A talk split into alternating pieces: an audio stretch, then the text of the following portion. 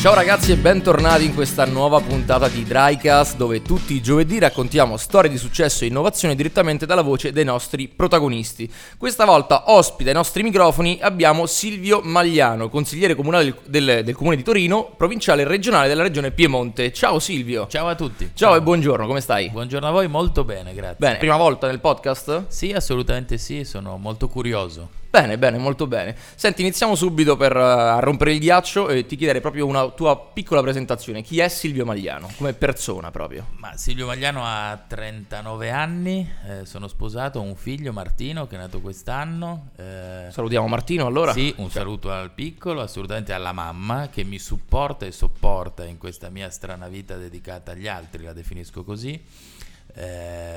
Ho fatto liceo classico qui a Torino, al Valsalici, poi mi sono laureato in giurisprudenza, poi ho iniziato a lavorare in un ente di formazione professionale nella piazza dei mestieri, proprio perché pensavo che fosse importante lavorare anche in un luogo che desse un futuro, una speranza ai giovani, e poi questa passione un po' per il mondo del volontariato, quindi ho presieduto il centro servizi per il volontariato della provincia di Torino, 1400 associazioni di volontariato da noi servite, aiutate a crescere, a svilupparsi, e poi questa grande passione, la seconda grande passione della mia vita, la prima è mia moglie, la seconda è la politica, che ormai faccio da tanti anni. Bene, quindi insomma una vita bella dinamica, devo dire, insomma, tra volontariato e attività e attenzione sul territorio. Questa sicuramente sarà un'intervista molto importante e interessante, ma prima ancora un po' di entrare nel profondo di questo discorso ti vorrei un po' chiedere i tuoi tre luoghi che hanno un po' segnato il tuo percorso e quello un po' che sei e che fai adesso. Beh, di sicuro casa mia. Io ho avuto la fortuna da ragazzo di crescere nella collina di Torino, per scelta mio padre, che ha sempre voluto che i suoi figli crescessero un po' nel verde, e quindi ed è il luogo dove ritorno con piacere, standoci poco, per cui quando ci sono le vacanze per me stare a casa è una gran vacanza. Dall'altra parte ho dei ricordi bellissimi della montagna, Salice Duzio, dove siamo cresciuti con mia sorella nelle vacanze estive e invernali. Stavamo lì con i miei genitori, che erano due genitori molto impegnati lavorativamente, quindi passare dei giorni interi con loro era un grande regalo. E poi devo dire la verità, un luogo che mi ha segnato tanto non è un luogo fisico, ma sono le settimane in barcavela che facevamo col Custorino. Si partiva da Palau, c'era l'arcipelago della Maddalena, e come universitario c'era la possibilità di fare questi viaggi di una settimana. Però anch'io volevo fare la tua università, cioè viaggi in barcavela all'università, pazzesco. Ma devo dire la verità, perché abbiamo un Custorino, devo dire molto, forse uno dei migliori CUS, centro universitario sportivo d'Italia, per cui gli studenti universitari avevano la possibilità di fare tantissime specialità sportive, e quelle estati sono state qualcosa di bellissimo, perché evidentemente è un luogo stupendo. E poi l'idea della barcavela, stare insieme, si lavora insieme, si raggiunge un obiettivo, si va quando il vento c'è, se no si fa molto team building, sì, assolutamente, diciamo... sì, crea comunità ed è anche un po' formativo, diciamo così. Beh, no, pazzesco, beh, complimenti, guarda, se potessi tornare indietro farei anche io il tuo percorso, almeno mi posso fare queste bellissime vacanze formative in barcavela. Senti, allora, iniziamo un po' a capire meglio un po' quello che fai, quindi questa tua, chiamiamola un po' passione, passami un po' il termine, per lo sviluppo del territorio, tanto quello che ruota intorno a il sociale. Ti ho detto che sei un po' per gli altri, per cui spiegami un po' meglio. Ma fondamentalmente io, come mi ha insegnato la mia famiglia, sono nato nella parte fortunata del mondo, e nello stesso tempo nasco in una famiglia che mi ha permesso di studiare senza dover lavorare, quindi sono stato mantenuto agli studi, e l'idea di ridare come forma di restituzione agli altri questa fortuna non cercata, è arrivata, è un po' il motivo per cui oggi faccio politica. Nascetuto a 17 anni io andavo in una scuola paritaria di Torino, e diventando rappresentante di istituto ho iniziato a visitare le altre scuole, e mi sono reso conto di essere un ragazzo fortunato, quindi questa fortuna doveva quantomeno essere ripagata con il mio impegno verso chi non aveva scuole come la mia, o verso chi aveva scuole dove i soffitti cadevano, dove c'erano infiltrazioni, dove non c'erano i banchi, dove non c'era la tecnologia. Quindi tutto quanto è partito dalla scuola, cioè dall'esperienza del rappresentante d'istituto. Sì, e poi la cosa strana è che da rappresentante d'istituto vengo eletto presidente della consulta provinciale di studenti, che aveva però un 7-8% di scuole non statali come la mia, e tutte le altre erano scuole statali. Per cui ho incontrato tantissimi ragazzi di scuole statali, magari meno fortunati dal punto di vista di come era conformata la scuola, perché poi uno dei problemi che abbiamo non è solo il contenuto, ma anche dove i ragazzi studiano. Un luogo bello, certo, un luogo che aiuta l'apprendimento, un luogo brutto evidentemente non sembra pensato per i nostri giovani, i nostri ragazzi. Per cui nasce da lì, poi in università, anche lì però mi sono dedicato sempre, rappresentanza e volontariato, sempre.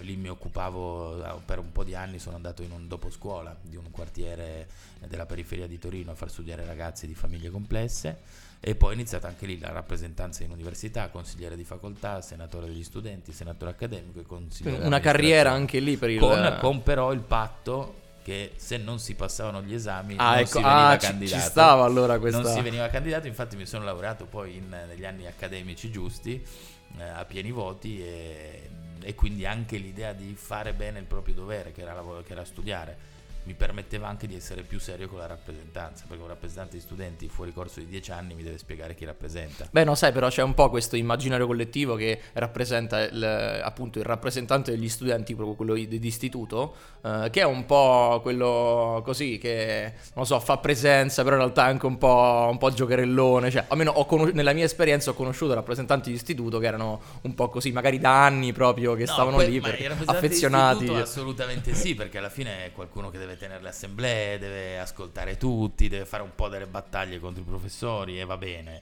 E penso soprattutto ai rappresentanti università, cioè io sono convinto che dopo un tot anni fuori corso è assurdo fare rappresentanti università, perché chi rappresenti? No, fai rappresentanti in fuori corso, però è un'altra cosa. Rappresenti in fuori corso, appunto, allora facciamo come c'è il rappresentante dei ricercatori universitari, mettiamo anche i rappresentanti in fuori corso. Bene, senti, prima mi accennai un po' su questa questione del volontariato, che cosa è? Spiegami un po' meglio. Fondamentalmente a 26 anni sono stato eletto al centro servizi per il volontariato. I centri di servizio nascono in Italia da una legge del 91, che di fatto sono dei centri che ricevono fondi dalle fondazioni bancarie, e questo denaro deve diventare servizi per il mondo del volontariato. Ognuno di noi nella sua mente ha in mente tantissime forme di volontariato. Voi pensate all'ambulanza, voi pensate ai volontari che tengono aperti i musei, i volontari di protezione civile che vanno sempre alla ribalta quando c'è qualche disastro nel nostro paese, ma anche i volontari che si occupano di diritti, il volontariato ambientalista, animalista. Ecco, noi diamo servizi a tutte queste associazioni. Solo nella provincia di Torino sono 1400, e io in questi ultimi 10 anni ho gestito questa realtà a titolo volontario, perché la governance dei centri di servizio è fatta da volontari. Okay. Poi abbiamo una struttura, dei dipendenti, una marea di mezzi, attrezzature, c'è una base che sostiene, ma è uno degli strumenti, degli enti più sussidiari possibili, perché i volontari, i nostri soci, decidono chi governerà il CSV, e la nostra competenza è quella di tradurre questo denaro in servizi, affinché le associazioni crescano, i volontari siano più formati, abbiano più attrezzature, più assistenza, e che possano quindi essere sempre più capaci di rispondere ai bisogni delle persone. E questo mi ha permesso di incontrare tutti i volontariati che ci sono nella nostra provincia, incontrare persone stupende che per motivi diversi, alcuni religiosi, alcuni ideologici, alcuni di tradizione. La provincia di Torino, se ci pensate, è figlia dei santi sociali di Torino, ma anche di un grande impegno della solidarietà laica. Mi ha permesso di incontrare persone stupende, e incontrando loro ho iniziato a guardare la realtà anche attraverso gli occhi dei volontari, e questo mi ha permesso poi in politica di avere atteggiamenti e modalità diverse magari di qualche mio collega, no? Che si era formato alla scuola di partito e non formato nella scuola del volontariato, della società civile, di quella normalità che ogni tanto manca. Quindi hai proprio toccato, diciamo, un po' più con mano quello che è effettivamente magari un quotidiano per... sì, perché quando tu parli con le associazioni che si occupano di disabilità incontri i genitori dei ragazzi disabili, o quando parli con loro ti rendi conto che queste mamme e questi papà si chiedano che cosa sarà di loro figlio o di loro figlia quando loro non ci saranno più. Ma quindi anche aspetti drammatici, come aspetti anche di grande ingegno, cioè il volontariato, come dico sempre, vede prima i bisogni delle istituzioni e prova a rispondergli senza aspettare che sia lo Stato a dare quella risposta. Per cui io ho in mente volti, persone che fanno quotidianamente, che hanno reso il loro quotidiano eroico, a volte non per scelta, ma perché hanno dovuto decidere se star di fronte alla realtà oppure scappare. Il volontario non scappa. Beh, Questa è una frase. Hai chiuso questo discorso con una frase molto importante. Senti, invece sono un po' curioso, appunto, sempre lato volontariato, sociale, sviluppo del territorio.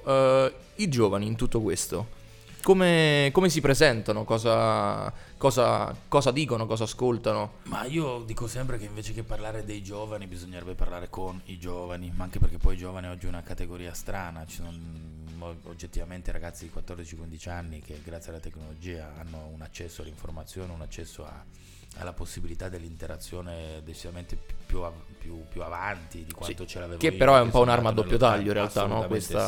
sì, assolutamente sì. Io penso che vogliono solo avere delle possibilità di espressione associativa, di espressione lavorativa, di espressione anche personale. E non è semplice perché è evidente che più si va avanti, più il salto generazionale è molto più ampio.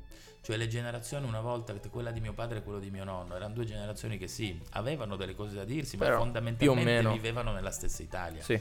Io che sono nato nel 1980 non sono un nativo digitale, il nativo digitale pensa completamente diverso, però, e questo lo dico sempre con forza, il cuore è lo stesso, cioè la voglia di essere felici, la voglia di potersi compiere, la voglia di poter inseguire i propri sogni, secondo me è la stessa. Forse chi non è ancora così in là con gli anni e fa politica come me dovrebbe prendersi come prova a fare la responsabilità di dare a ognuno di loro la possibilità di giocarsi le proprie chance. Cioè noi non dobbiamo piantarla in questo paese di fare assistenza, di dire poverino non ce la fa, gli diamo una mano. No, tu devi creare le condizioni per cui al nastro di partenza siamo tutti uguali, ognuno con le sue caratteristiche, ma permettergli di correre, perché io sono uno che sposa sempre la politica del merito. E chi ha più talenti è giusto che non li sprechi, ma chi invece per sua condizione magari non ce li ha per una serie di motivi, invece lì bisogna aiutare per permettere che anche questi ragazzi possano giocarsi la loro chance. Non a caso, un esempio su tutti, io lavoro in un centro di formazione professionale dove oltre la metà dei nostri ragazzi hanno ISEE 0 e spesso il 25-28% non hanno famiglie definibili tagli alle spalle. Okay. L'idea di insegnare loro un mestiere, quel mestiere che tu gli insegni, è la possibilità per ognuno di loro di tornare a essere persone, certo, avere un lavoro, avere uno stipendio, sposarsi. Ma è proprio una struttura in realtà che va a costruire quelli che sono sistemi che creano indipendenza. Questo è il tema. E non dipendenza da altri, appunto, perché dico, poverino, lo aiuto. No, non è lo aiuto perché devo sempre dare aiuto continuo, perché vorrei dare un sostegno per poi creare indipendenza. Cioè, io sono convinto che ognuno di noi abbia un talento e come diceva Don Bosco è necessario scoprirlo. E quindi noi ne mandiamo tantissimi all'università a perdere tempo, ne mandiamo tanti nei licei a perdere tempo, quando magari questi hanno il talento per fare il barman, per fare il cuoco, per fare l'elettricista, per fare l'acconciatrice. E con quei mestieri, insegnati, conosciuti, appresi, poi diventano dei professionisti. E se diventano dei professionisti, di sicuro noi abbiamo dei tassi, perché poi li seguiamo dopo, vedrai che non sono casi da servizio sociale, non sono casi da dipendenze, non sono casi magari interessati dal carcere di Torino, perché se uno ha un lavoro ha la dignità. Quindi io penso che tra le tante cose che dovrebbe fare questo paese è un grande piano Marshall sui giovani, cioè dai 14 ai 26 anni. Se noi investiamo su quella fascia lì il paese ce la fa. Certo, sono poi i semi che dovrebbero sbocciare in realtà, no? Sfiorire Però il vero problema è che sembra sempre che gli unici a cui dar retta siano, lo dico senza evidentemente polemica, i diritti dei pensionati, i diritti delle persone sopra i 50 anni, tutto vero, ma se dai 16 ai 26 non facciamo un intervento forte per permettere a questi ragazzi di formarsi e di lavorare, il paese comunque non ce la farà perché c'è una crisi demografica pazzesca. Ma tu credi che un po' questa fetta giovanile stia un po' sui cornicioni ad aspettare o comunque in qualche modo ha una forma di dinamismo che porta a fare cose magari anche sbagliate, anche perché toccando un po' di nuovo il punto della tecnologia, questa nuova trasformazione digitale, come appunto dicevamo, è un po' un'arma a doppio taglio perché sì, mette a disposizione un ventaglio di possibilità di conoscenza e informazioni importanti, però è pure vero che se non sono in grado di discernere qual è una notizia o comunque un'informazione buona per la mia crescita e quale no, magari può anche portarmi a deviazioni un po' sbagliate. Sì, questo sì, però è anche vero che oggi ci sono mille modi per poter dialogare con loro. Chiaro è che è innegabile, questo dobbiamo dircelo con chiarezza, che il ruolo della famiglia è oggettivamente in difficoltà, per cui non è detto che i ragazzi parlino in casa di cosa fanno, di come utilizzano la tecnologia, però è uno sforzo che dobbiamo fare, perché quello è un nuovo strumento, un nuovo linguaggio, e non possiamo demonizzarlo, perché tutti quelli che demonizzano l'utilizzo dei social, l'utilizzo della tecnologia da parte dei giovani, lo demonizza chi non è in grado, chi ne ha paura, chi non lo capisce, che è un po' fuori dal... Ma sì, certo, ma è evidente. Poi io però sono convinto che ad esempio i ragazzi, adesso c'è questo movimento delle sardine, pensiamo al movimento di Greta, uno può entrare o meno nel merito, ma l'idea che delle persone escano da casa, stiano in una piazza, è sempre meglio che avere ragazzi inchiodati davanti a una PlayStation certo. A non interrogarsi sul loro futuro, su quello che sarà il loro ambiente, a quello che sarà un giorno il loro lavoro, la loro vita. Però è evidente che quello sarà un punto cruciale, cioè se la politica non parla anche a loro, visto che la politica in teoria è immaginarsi il futuro, a chi dovrebbe parlare? Certo, oggi la politica parla agli over 50, ai pensionati, che sono sempre di più dei giovani, come dico sempre, i bimbi. Io poi sono sempre stato favorevole a politiche per la natalità e per la famiglia, peccato che i bimbi da 0 a 18 non votano, per cui è meglio fare proposte per i pensionati che votano. Certo, e poi dici, sono di più. Vabbè, giusto. Però è assurdo. Senti, ma tu invece che rapporto hai con il digitale, con tutta la parte di personalità online, per cui di social network? Devo essere molto sincero, per me è uno strumento. Io faccio politica, quello che racconti deve essere raccontato attraverso i canali che oggi ti permettono di raggiungere i cittadini. Sono un maniaco della rendicontazione, cioè della rendicontabilità. C'è gente che ha scritto il mio cognome su una scheda elettorale, è giusto che sappia il maggior numero di informazioni di come la sua fiducia, che è stata riposta in me, oggi viene raccontata. Se uno va sui miei social vede esattamente l'agenda della mia giornata, quello che faccio, gli atti che presento, i sopralluoghi che faccio in giro per la città, perché il territorio è fondamentale, non puoi stare chiuso nel palazzo e pensare di... Per cui da questo punto di vista io uso i canali social canonici con grande metodo, grande puntualità, a volte un modo un po' ridondante, ma preferisco che sappiano di più piuttosto che sapere meno della... Certo, uno sceglie di guardare ciò che preferisce. Faccio dei video, faccio dei miei interventi, i miei comunicati stampa, reportage fotografici. Quindi comunque sei attivo anche nel panorama digitale. Sì. Se ti dovessi chiedere di, non so, dare tre consigli, non a me, però magari anche a me, ai giovani che vogliono un po' cercare di entrare un po' di più nell'attivo, nel tessuto sociale, appunto del territorio. Beh, allora il primo consiglio che darei è quello di pensare di destinare o di dare parte del proprio tempo a un progetto sociale di volontariato. Lo dico perché all'inizio sembra ragazzi che devono fare del bene. No, non è così. Oggi chi fa volontariato raggiunge nel suo curriculum, nelle sue skill, aggiunge delle competenze che sono assolutamente ricercate dai direttori del personale o dell'ufficio risorse umane. Faccio un esempio che di solito racconto.